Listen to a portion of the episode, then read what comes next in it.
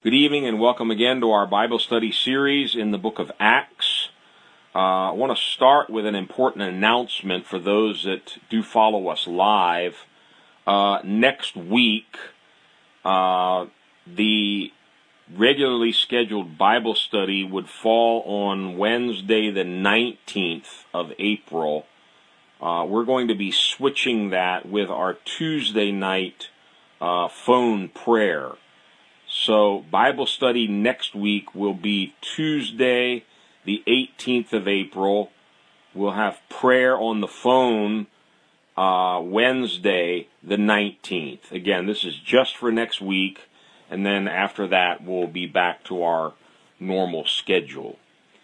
We are in part 7 of this 12 part series, and we're trying to keep moving along with this, and we've come if you're following along in the notes to page 121, and we want to jump right in here in the 12th chapter of the book of Acts. And I'm not sure if we'll be able to do it, but my intention tonight is to finish this chapter, which would also mean we're going to finish with part 7. We'll see how far we're able to get, but again, we're on page 121. And if you're following in your Bibles, you want to open to Acts chapter 12. The notes and recordings for all these are available at our website, new-life-ministries.org. Uh, you can also uh, listen live on uh, line and on the telephone. All right, here we go. Acts 12. I want to read the first five verses to open things up here. It was about this time that King Herod arrested some who belonged to the church, intending to persecute them. He had James, the brother of John, put to death with the sword. When he saw that this pleased the Jews, he proceeded to seize Peter also this happened during the Feast of Unleavened Bread. After arresting him, he put him in prison, handing him over to be guarded by four squads of four soldiers each. Herod intended to bring him out for public trial after the Passover. So Peter was kept in prison, but the church was earnestly praying for God, praying to God for him. So, nothing new here. We've been tracing this throughout the book of Acts. Uh, those who live godly in Christ Jesus shall suffer persecution. It's a common denominator all throughout church history, all throughout the book of Acts, and even in modern church history, as we are seeing almost daily in the news. Christian brethren of ours throughout the world are suffering, losing their lives for the sake of Christ. This is serious business. And now we have our second named martyr. Certainly there were many other Christians that had already given up their lives for Christ by this point, but this is the second named one, a very significant one at that. Stephen, of course, we read about in Acts 7, and now one of the original 12 apostles, James, the brother of the apostle John, remember they were the two sons of Zebedee, called, nicknamed the sons of thunder, James has now been put to death by Herod. And here again, Satan just never lets up. He hates God, he hates Christ, he hates the church, he hates Christians. And he came to kill, steal, and to destroy. Nothing about him has changed in our modern world. He hates God, he hates Christians, he hates the church, and he continues to launch his relentless attacks on the church. This time, the persecution is originating from a Gentile king, but notice how he's doing this in an effort to please the Jews. And this is a strange dynamic that we'll see uh, several other times throughout the book of Acts. But of course, because of the Roman rule over the Jews at this time, uh, the rulers would sometimes do things to appease the the Jews, and you can trace that all the way back to the crucifixion of Christ. But he is Herod Agrippa the first. If you're interested in any of the history, this is actually the grandson of Herod the Great. Just because you see the name Herod uh, doesn't mean a whole lot because you have to trace uh, in the history and find out which Herod we're talking about. This is actually Herod Agrippa the First, the grandson of Herod the Great. So he arrested some others also, we're told, intending to persecute them, and he had James, the brother of John, put to death with the sword. Now, this King Herod was appointed over Judea by the Roman Emperor Claudius, and he, as I mentioned, was going to great lengths to try to please the Jews. And so when he found out that this one pleased the Jews, then he was quite uh, happy to go ahead and arrest Peter also and we're told that because of the time of Passover, he wanted to wait until that was all over to bring him out for, quote, a public trial. That's a nice way of saying he was going to execute him also. This was just a mock trial, and it wouldn't have been a real trial in any way, shape, or form. And Peter's destiny was already sealed. He was going to join the Apostle James as soon as Passover came to an end. Now, James's death, most historians place at about 10 years, give or take a few years, after Christ's death and resurrection. So, approximately 10 years, maybe even a few more, have taken place already in the early church in Jerusalem when this takes place.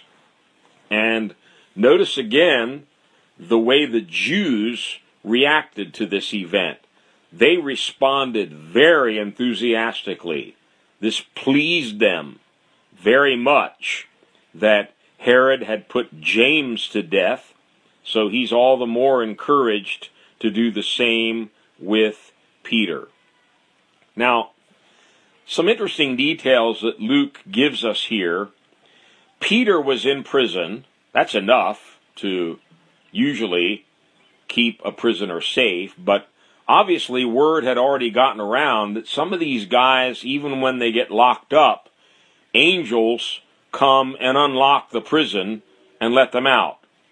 So this time they're going to be extra careful, and Peter is actually being guarded by 16 soldiers. I mean, you have to think about that. 16 armed guards are surrounding Peter's cell to make absolutely sure nothing happens to this guy. So, as I mentioned, uh, essentially, Peter is just counting down the days until his execution.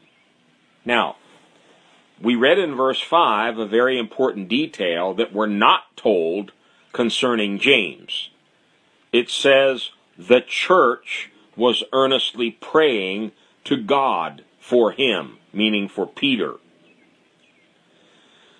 By no coincidence, James and Peter, both apostles, both servants of the same God, disciples of the same Jesus Christ, would meet two very different fates at the hand of King Herod. One would die, and one would be miraculously rescued. Even though it was certainly Herod's intention to execute both of them. And I think this is a very important piece of scripture for us to meditate because a lot of questions often arise, particularly when Christians face tragedies, when they go through strange trials, as Peter calls them in his epistle, things that we really can't explain. In other words, why do bad things seem to happen to good people? Here's a here's a good man. I mean, he's an apostle. An apostle is put to death. And another apostle is put in the same prison by the same evil king and his end is going to be very different. The inevitable question is why? Well, I have only one answer, and the answer is found in Ephesians 1 9. Here, Paul makes reference to something that you and I need to study very carefully. He refers to the mystery of God's will. The mystery of God's will. If you and I think we have God's will figured out, then we're deceived because it's a mystery. It's so deep, so profound, so unsearchable, we can't second guess God. We can't criticize God for his actions. We just simply have to accept them with the premise that God is all wise, He's all knowing, he knows a whole lot more than I know, and I dare not question His will.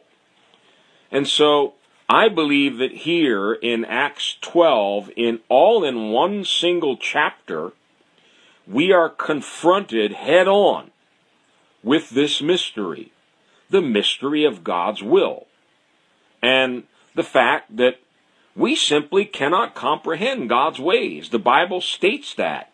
In Isaiah 55, 8 and 9, God tells us, My thoughts are not your thoughts, neither are your ways my ways, declares the Lord. As the heavens are higher than the earth, so are my ways higher than your ways, and my thoughts than your thoughts. In our human arrogance, how dare we question a sovereign, loving, all knowing, all wise, all powerful God? To put it another way, Paul says, How dare the clay question the potter? God is sovereign. And, and I love that attribute of God. I find that as I grow older in life and years advance in my Christian walk, I've come to appreciate that attribute of God more and more. God is sovereign. Putting it very simply, He does whatever He wants. He's governed not by our laws or rules. He's governed by His own law, by His own rules and he is holy, holy, holy. He's righteous. He's perfect. There's absolutely nothing wrong with him. There's no defect in him. So he cannot possibly do wrong. And so whenever God does something, rather than question and criticize and fuss and holler, we do well to fall on our faces, humble ourselves, lift up our hands to heaven and worship the sovereign God.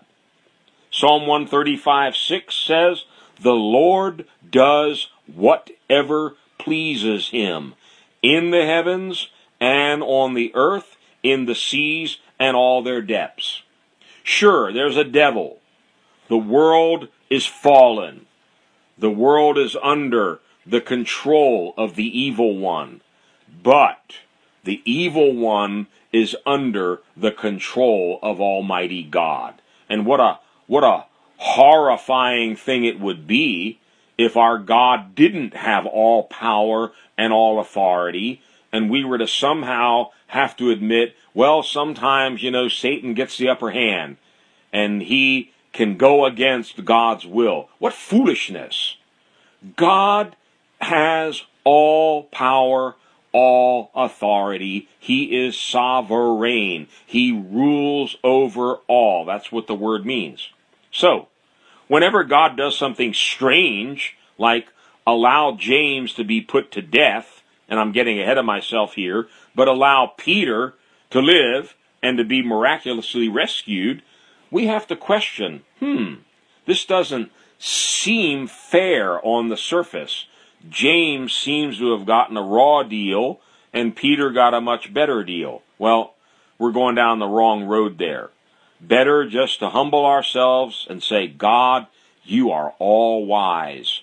You did perfectly here, even though we may not be able to understand it. We praise you for the mystery of your will. Bible says he is the rock and his works are perfect. Just and right is he. He's without iniquity. God doesn't do anything wrong. And so I made up my mind years ago no matter what happens, no matter what I see, I'm just going to operate on the premise that God is right all the time. I don't understand what's going on right now, but I worship God and I praise Him because He is sovereign. In the scriptures, whenever it talks about a mystery, as we just commented here, the mystery of God's will, it doesn't mean, you know, it's something we have to uh, solve like a murder mystery. This is something hidden from our view God is the one who hid it, and it's up to Him when and if He wants to reveal it to us. It's something that must be revealed, not figured out or analyzed. And so the mystery of God's will, quite simply, is we're not always going to understand what God is doing. Paul puts it very beautifully in Romans 11, verses 33 and 34. I'm reading from the New King James. Oh, the depth of the riches, both of the wisdom and knowledge of God. Okay? The depth of his wisdom, the depth of his knowledge. How deep are they? Well, they're unsearchable. How unsearchable are his judgments, and I like this, his ways past finding out. Good luck trying to figure out God's ways, Paul says. You can't do it. They're past finding out. They're past searching. You'll never analyze, figure out, or search it out. And then he quotes from Isaiah for who has known the mind of the Lord, and who has become his counselor? It's a very poor analogy, but sometimes it helps me just a little bit to put myself in proper perspective with God. When you're walking down the street and there's a little ant crossing the sidewalk, how well does that ant understand your mind? Well, it's incomprehensible for him. He can't even begin to know what I'm thinking about, the memories I have, the intellect, the knowledge that is stored, the wisdom that I've accumulated. That little ant is oblivious to my mind. Well, that's the kind of a gulf that exists between us and God. That's what Isaiah 55 is talking about. As the heavens are higher than the earth, so are my ways higher than your ways. And now, with the Hubble telescope and other modern astronomical gizmos and gadgets, we're understanding more and more just how much higher the heavens are than the earth millions of light years higher. Uh, it's not even close. No way we can jump across that gap. So, better to, like Paul is doing here in Romans 11, just fall on our faces and worship God and say, Oh, the depth of the riches of the wisdom and knowledge of God. How unsearchable are his judgments and his ways past finding out. I can't explain why God allowed James to be put to death and he's going to spare Peter. I, I don't even presume to understand why. God knows why. And I'll tell you one thing for sure, he did it for a purpose. God never does anything whimsically, accidentally, or chaotically. God always has a purpose. He's a purposeful God. And whether or not we understand the purpose, we must accept whatever comes from his hand. Now, verse 5 again says, The church was earnestly praying to God for Peter. Prayer is a fascinating mystery in itself. Because if God is sovereign and he already has everything planned out, why would he even tell us to pray? And here is the great mystery of prayer. When we pray, we connect with the sovereign God. And one servant of God has likened prayer to coming into the circle of God's sovereignty. We, we somehow actually join in with the sovereign God as we're praying. I can't explain it, but I know God answers prayer. And I also know sometimes God doesn't seem to, quote, answer my prayers. God doesn't always do what we want him to do. now, we're told in 1 John 5, when we pray according to God's will, we have confidence that he's heard us. If we know he's heard us, we know he's already answered us. He's going to do what he already promised to do in his will and in his word. God doesn't always seem to quote answer prayer the way we expected. However, he always hears us. And after James's execution, the church is now earnestly praying for Peter. As I said earlier, there's no mention in Luke's account of any prayer being offered for James. Maybe there wasn't even any time to do that. We don't know the timeline between when he was arrested and when he was executed.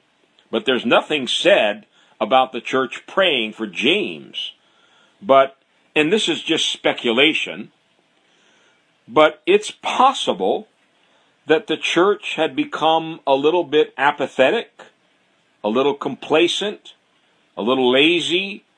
Maybe they'd started to fall asleep a little bit. But I guarantee you, after one of the original apostles was put to death, that was a wake up call. And I think the church got so stirred when they heard that Peter was now in prison. They began to cry out to God with some serious prayer. Lord, don't let another one of our apostles be taken from us. And again, this is speculation. But sometimes I've seen God allow trouble, tragedy to stir us up out of our slumber and our complacency. Whatever the case may be, prayer is now introduced into the equation. It makes it even more complicated. We have the mystery of God's will. Now we have the mystery of prayer and the praying church interacting with the all wise, all knowing God. We pick it up in verse 6. And I'm going to read all the way down to verse 19. We ended in verse 5 with the church earnestly praying. Doesn't say casually praying, earnestly praying. We'll see how earnestly they were praying in a minute. I believe they were praying all night. Because it says in verse 6 the night before Herod was to bring Peter to trial, Peter was sleeping. I love that. The night before he's to go to trial. Let me help you translate that. Basically, what it's saying the night before Peter's execution. This was not going to be any real trial.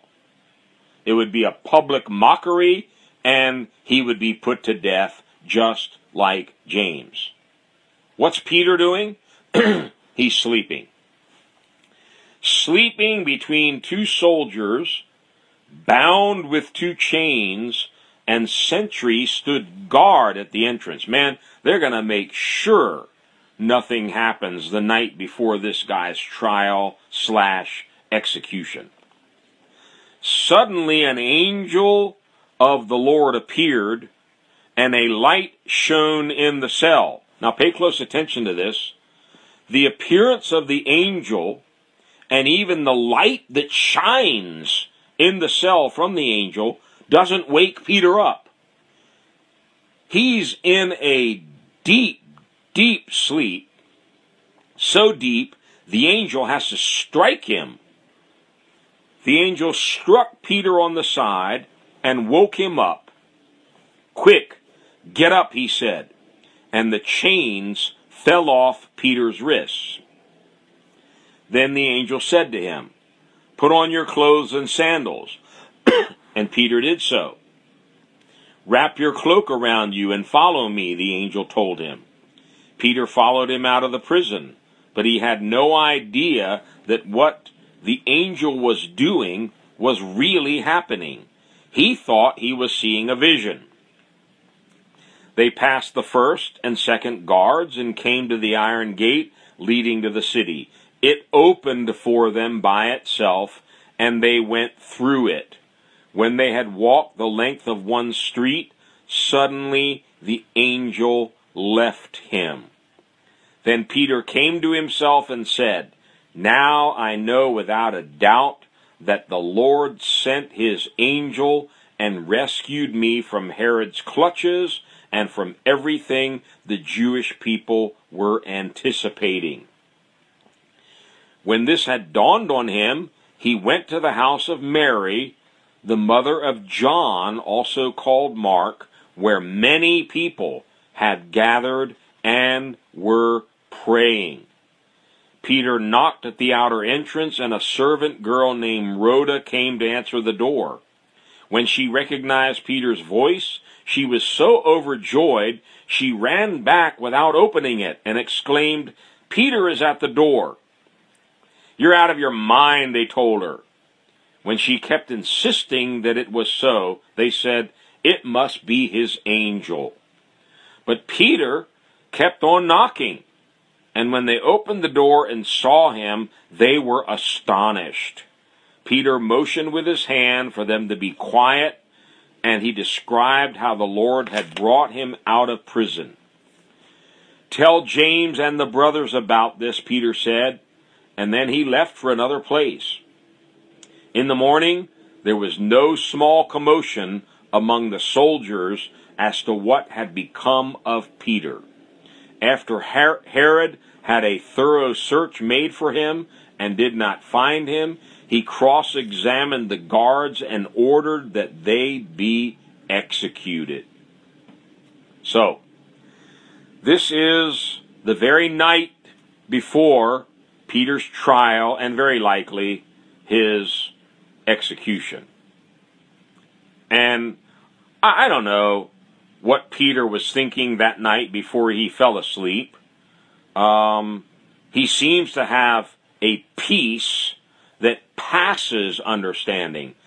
Any understanding would tell us he should be up, fidgeting, pacing back and forth in his cell, for this is really his last night in the land of the living but instead, like Christ in the boat in the middle of the storm, sleeping, here's Peter in the middle of his storm, sound asleep. Perhaps Peter remembered the promise that Jesus gave him, recorded in John 21:18, that he was going to live to be an old man. I don't know if that came to his mind or not, but it might have. That, wait a minute, Jesus said, I'm going to live to be old. I'm not going to die yet. Let me go have a nice sleep tonight. I don't know what the Lord's going to do, but my God can do anything. Peter had already seen angels. He had already seen how God can open prison doors. This was nothing too hard for the Lord. And I say this to myself and to all of us regularly. We have to stop putting little boxes around God. Stop limiting God. God can do anything. He can open prison doors. He can blind prison guards. He can do anything. And supernaturally, Peter is rescued. And again, I want to come back to this a little later I, I had a hard time with this when I first began to study this. Lord, why didn't you rescue James? Surely he could have. God loved James just as much as he loved Peter. God needed James as much as he needed Peter in this early church. He needs every apostle he can possibly get. Why didn't he send an angel and rescue James? Again, we don't know the answer but God does, and God did it for a reason. Now, the angel of the Lord that miraculously sets Peter free from prison. It's kind of interesting. Remember, in Acts 10, Peter had a vision, and this time he thinks he's having another vision. Verse 9, Peter thought he was seeing a vision, Finally, he really wakes up and he realizes, man, this is no vision. This is a real angel here. And I'm not dreaming this. This is really happening. Verse 12, it said, When this dawned on him, he went to the house of Mary, the mother of John, also called Mark. We usually call him John Mark, where many people had gathered and were praying. Now, a couple of details I point out here. This was the middle of the night. And I would maintain these folks are having an all night prayer meeting. And there's not one or two. It says many people had gathered and were praying. Let me tell you something. When a bunch of Christians get together and pray, God is listening. God is paying attention. And they were earnestly praying, we read in verse 5. And part of their earnestness is seen in the fact that they're here in an all night prayer meeting the night before Peter's trial. And instinctively, as Peter is released from prison, he goes straight to the house of Mary, the mother of John Mark, who, by the way, is the writer of the Gospel of Mark. And we're going to see a lot more of John Mark in the coming chapters of the book of Acts. So Peter goes to the house. It's the middle of the night.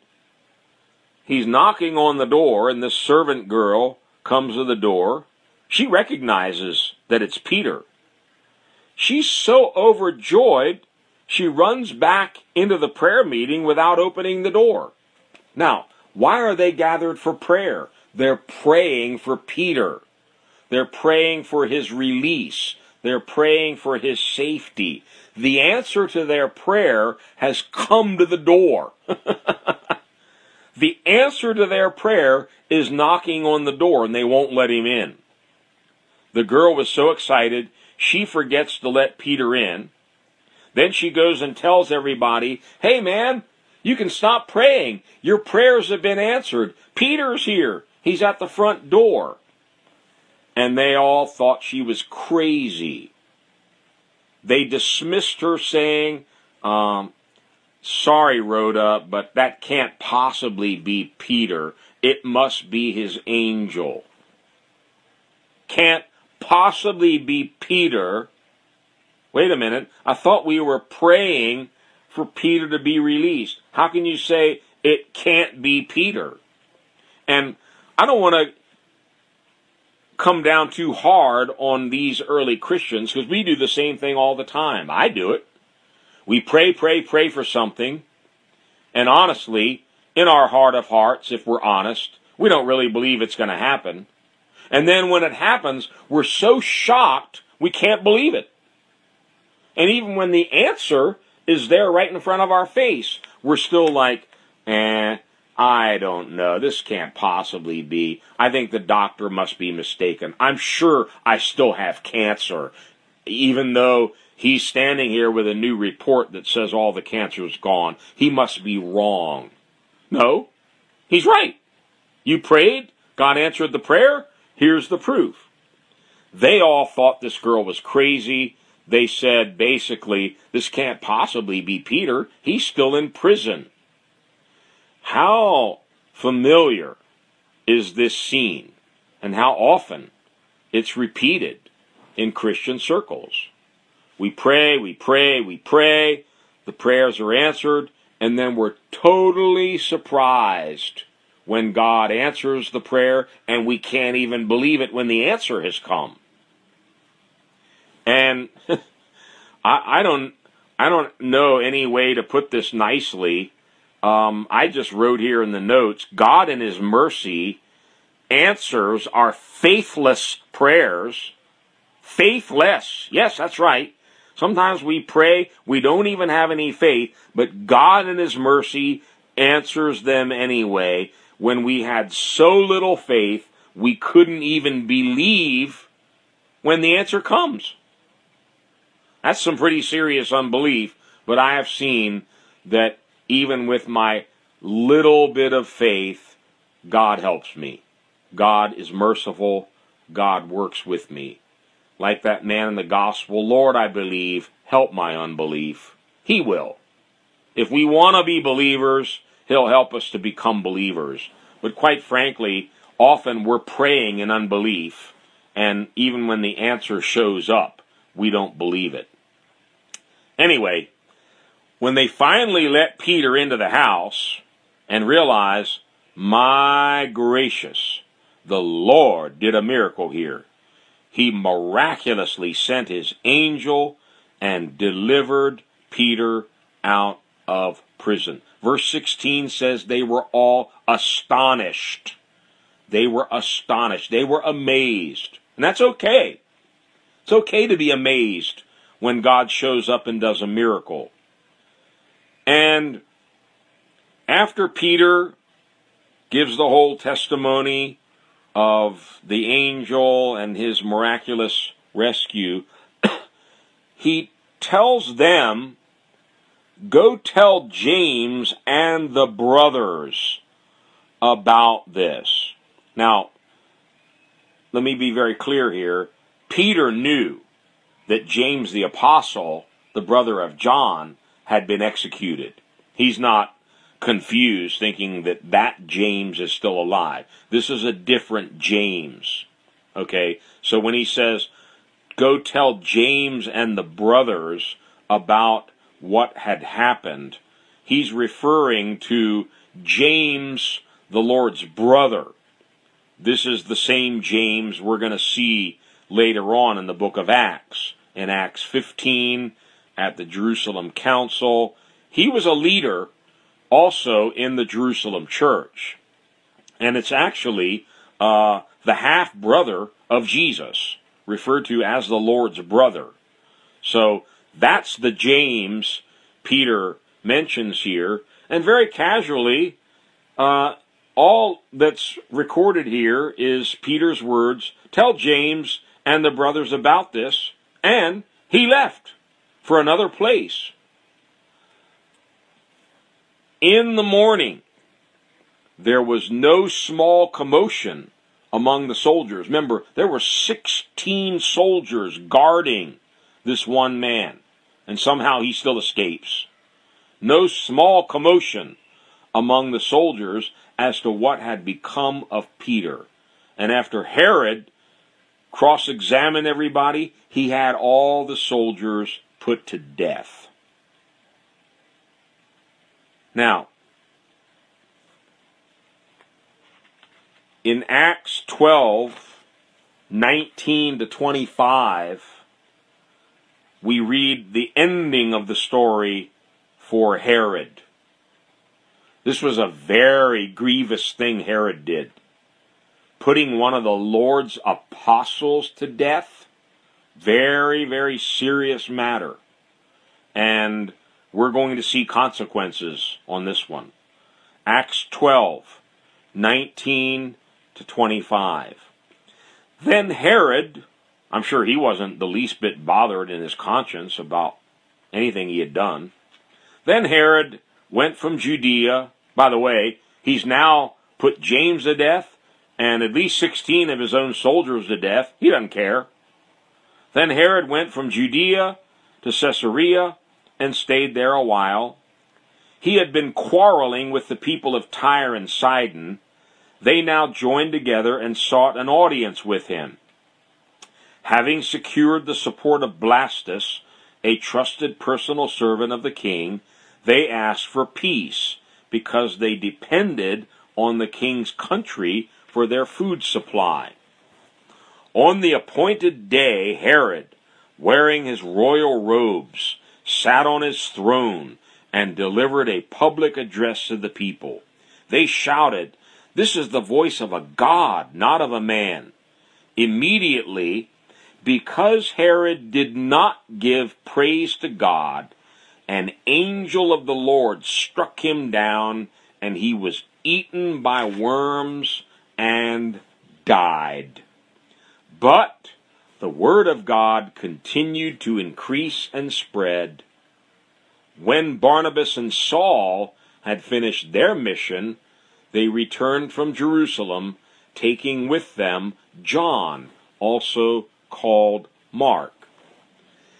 Now, as we've noted, we, we kind of keep jumping all over the place. We go from Peter to Saul, back to Peter, to Barnabas and Saul, back to Peter, and now we shift finally in this verse 25 back to Barnabas and Saul, which is important because we're again almost done with Peter and we're going to switch back almost permanently now to Saul, aka Paul, and Barnabas.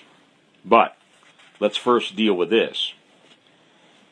Here's Herod on his throne in his royal robes delivering a public address, and it must have been a good speech. And they're all clapping and applauding this is the voice of a God, not a man.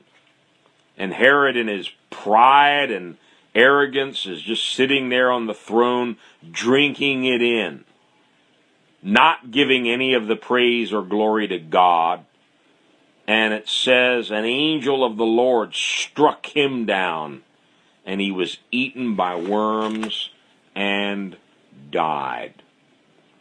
Now, the backdrop here is given there was some kind of trouble brewing between King Herod and the people of Tyre and Sidon, so they've requested this meeting with him.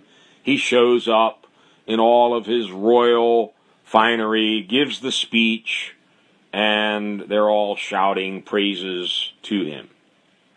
Now, specifically, it seems to indicate that because he didn't give the glory to God, the angel of the Lord struck him down. Make no mistake, that was part of it, but this was a very grievous thing he had done to James the Apostle. And you know, I really like the Apostle John. Um, I think a lot of people are very fond of him. He was the disciple Jesus loved. He wrote the Gospel of John.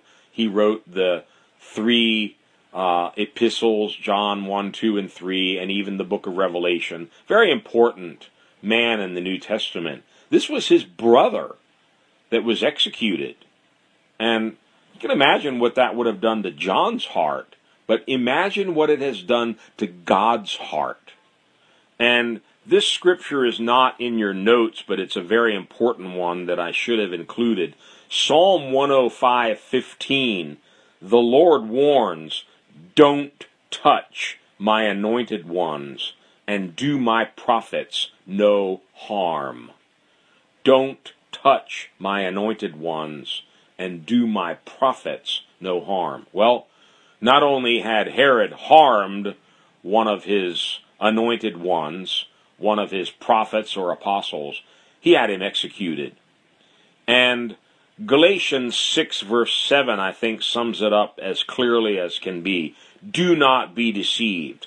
God cannot be mocked. A man reaps what he sows. Some seeds spring up quickly, some take a long time to germinate, sprout, and mature. In any event, there's always a reaping for what has been sown. And no doubt, Herod is now reaping. He's paying for what he had done. And the one who arrogantly thought he had all power to kill anybody he wanted to kill, he failed to learn the lesson of history. He could have learned a lot had he read the Bible, particularly had he read the story of King Nebuchadnezzar, who, of course, had burned Jerusalem to the ground and no doubt executed many, many Jews as well as other people. But in Daniel 5 19 and 20, here's what we read about him. Because of the high position God gave him, this is the position Almighty God gave Nebuchadnezzar. Remember, all authority comes from God. So whether you're Hitler, Caesar, Nebuchadnezzar, or Herod, God gave you that authority. Because of the high position God gave Nebuchadnezzar, all the peoples and nations and men of every language dreaded and feared him. Certainly, if you were a soldier for King Herod, you'd be walking on eggshells after finding out what happened to those poor 16 soldiers that were executed. Those the king wanted to put to death, he put to death. Those he wanted to spare, he spared. Those he wanted to promote, he promoted. And those he wanted to humble, he humbled. But when his heart became arrogant and hardened with pride, he was deposed from his royal throne and stripped of his glory. Herod had killed one of the Lord's apostles, and now he is slain by the one who is able to destroy both body and soul in hell. Luke 12, 4 and 5. I tell you, my friends, do not be afraid of those who kill the body, and after that can do no more. But I will show you whom you should fear. Fear him who, after killing the body, has power to throw you into hell. Yes, I tell you, fear him. And Hebrews 10, 30 and 31. For we know him who said, It is mine to avenge. I will repay. Remember, vengeance is not ours, but it is the Lord's. Oh, you better believe God is a vengeful God. He will get even with all of his foes. He will one day repay all evil. That's not our business. Vengeance is the Lord's. I will repay, and again, the Lord will judge his people. It is a dreadful thing to fall into the hands of the living God. Well, King Herod fell into the hands of a living God that day, and it was dreadful. He was smitten, struck dead, and the Bible's very graphic, eaten of worms, and died. Eaten of worms first, and then died. We're not talking about maggots eating up the flesh after he died. He was smitten with some kind of a plague of worms, eating up his flesh even before he died. How horrible. But, verse 24, the word of God continued to increase and spread. Here again, Luke is giving us one of his frequent progress reports of how the church is advancing despite martyrs, persecution, tribulation, trouble, opposition. The Word of God is not bound. The Word of God keeps increasing, spreading, and growing. And I would maintain, based on the book of Acts and church history, one of the great fertilizers that brings church growth is indeed persecution. Persecution. The church was being persecuted, but the Word of God was increasing and spreading. Here again, we see the same pattern revival, opposition, persecution, and then more growth. How it must infuriate the devil. How it angered the devil as this kept happening over and over in the book of Acts. And persecution has never put out the flames of revival. Just the opposite. It stokes the fire and spreads it further and further and further. Uh, we were looking at a video online recently of some of our Chinese brothers, Chinese Christians, underground Christians in China, the things these people do to worship God puts all of us to shame. One of the videos was of a large group of Christians meeting, no, not in an air conditioned church with cushioned pews and carpeted floors and altars. They were in a cave. Okay. That's all right. They were meeting in a cave that was 120 degrees Fahrenheit. Most of us wouldn't be able to stand that for five minutes. They were in there for 12 hours, non-stop, praying, singing, rejoicing in the Lord, listening to the Word of God. The preacher that was invited, who remained anonymous, and actually, I kind of fear for some of the people in this video because if the Chinese authorities can recognize their faces, they're in big trouble. But in any event, the preacher who was invited to this cave, they told him, come at 7.30 in the morning. That's when our service starts. So he got there at 7.30 and he asked them, uh, how long would you like for me to preach? They said, you preach until 6 p.m. 7:30 a.m. till 6 p.m. at night, 120 degrees Fahrenheit. He said, "How often do you all take breaks?" They said, "We don't. You just go nonstop until 6 p.m." He finished that first day completely drained and sweated out and exhausted. And they came to him and said, "Please, sir, can you come again tomorrow morning and preach for us again?" Yes, he came back the next morning, came back a third day, preached non-stop, three 12 hour sessions. They don't have Bibles. They wanted to hear the Word of God. They were hungry to hear the Word of God. No, persecution doesn't stop the church. It sets it on fire. These Christians are on fire for Jesus, raising their hands in 120 degree heat, tears streaming down their faces as they're singing to the Jesus that died for them on the cross. Oh, may God wake us up. May God stir us up. When this wave of persecution finished, the Word of God continued to increase and spread. Then Suddenly, our attention is turned back to Barnabas and Saul because the story's about to shift again.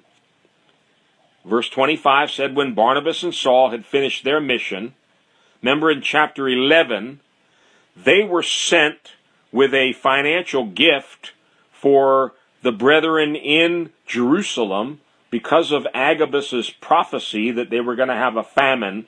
They collected an offering from the Antioch church, sent it to J- Jerusalem in the hands of Barnabas and Saul. So they're now returning to Antioch from Jerusalem, and every detail here is critical uh, because we're going to get into this next time when we start off in chapter 13. Barnabas and Saul had finished their mission. They returned from Jerusalem to Antioch, taking with them John, also called Mark. Very important character in the next chapter. So, they've finished delivering the money to Jerusalem. They're bringing back John Mark, who, by the way, is the nephew of Barnabas. We'll get into all this next time, but it's interesting to start to see the whole picture here. So, John Mark, the writer of the Gospel of Mark, the nephew of Barnabas, is now coming back to Antioch with Barnabas and Saul. It is impossible to know whether Barnabas and Saul were actually still in Jerusalem at the time of James' death and the imprisonment of Peter. We just don't know the exact timing of all this. It, of course, would be very interesting if they were, but we can't prove that from the scriptures. All right, we did it. We're going to finish part seven tonight. So we're all set next week to dive right into part 8 uh, with Acts chapter 13. Let's bring this seventh part to a conclusion. We've covered a lot in part 7, which spans Acts 10, 11, and 12. This, of course, is where the gospel is first taken to the Gentiles. Peter takes the gospel to the household of Cornelius. Uh, very difficult initially, even for Peter to accept, not to mention the Jewish believers. Uh, it was very hard initially for them to understand or to accept the sweeping changes that God was bringing about. This was a whole new dispensation. The dispensation of the law has come to an end now. The dispensation of grace, the uh, inauguration of the kingdom, the new covenant has begun. And grace is being extended not just to Jews, but to the Gentile world. They were slow. It took at least 10 years, maybe longer, for them to accept the revelation and the reality that God was breaking down the middle wall between Jew and Gentile and now making them one in Christ, giving all of them the same access by faith into God's grace and God's salvation. After Peter went to the house of Cornelius, the Holy Spirit fell there and revival broke out. Before you know it, people are going as far as Antioch, Syria, preaching the gospel. People are getting saved, baptized, filled with the Holy Spirit, and a revival, that's the word used, a revival breaks out in Antioch. And one of the most significant developments in this portion of Acts that takes place is the establishment of the Antioch church. It's going to be key in the coming chapters. It would be the headquarters for all of the outreach into the Gentile world. It would serve as the headquarters for the Apostle Paul and other apostles who would be going out with him on his uh, missionary or outreach journeys. So A lot of significant developments took place in Acts 10, 11, and 12. The gospel goes to the Gentiles. The Antioch church is established and in full blown revival. Persecution continues to break out, even resulting in the death of the second named martyr in the church, James the Apostle, the brother of John, the arrest of Peter, and his miraculous rescue by the angel. Many Bible commentators actually believe that at the close of Acts 12, it's the end of what they call volume 1 of Acts. And they believe that Acts 13 to 28 is actually volume 2. There is a pretty significant break between chapter 12 and chapter 13. As I mentioned, focus now shifts from Peter back to Barnabas and Saul, and especially on to Paul for essentially the rest of the book of Acts. We will see Peter only one more time in Acts 15, and that's in the Jerusalem Council when they gather together to discuss the problem of law versus grace. But essentially, we're finished now with Peter. That whole portion of Acts comes to a close. And if you will, we're about to begin volume two, which is basically the ongoing outreach and extension of the gospel further and further into the Gentile world, particularly at the hands of Paul. Much more next time as we embark on part 8 of this 12 part series. Let's close in prayer. Father, we thank you for the Word of God. Lord, it is so rich, so unsearchable. The treasures, the riches of knowledge and wisdom and understanding. We pray for a spirit of wisdom and revelation to know Christ better to be able to dig deeper and deeper into your word, to understand the mysteries that are hidden there. And oh God, even tonight we've talked about the mystery of your will. There's so many things we don't understand, but one thing we do acknowledge as being true. You are sovereign. You are good. You are upright and you are holy.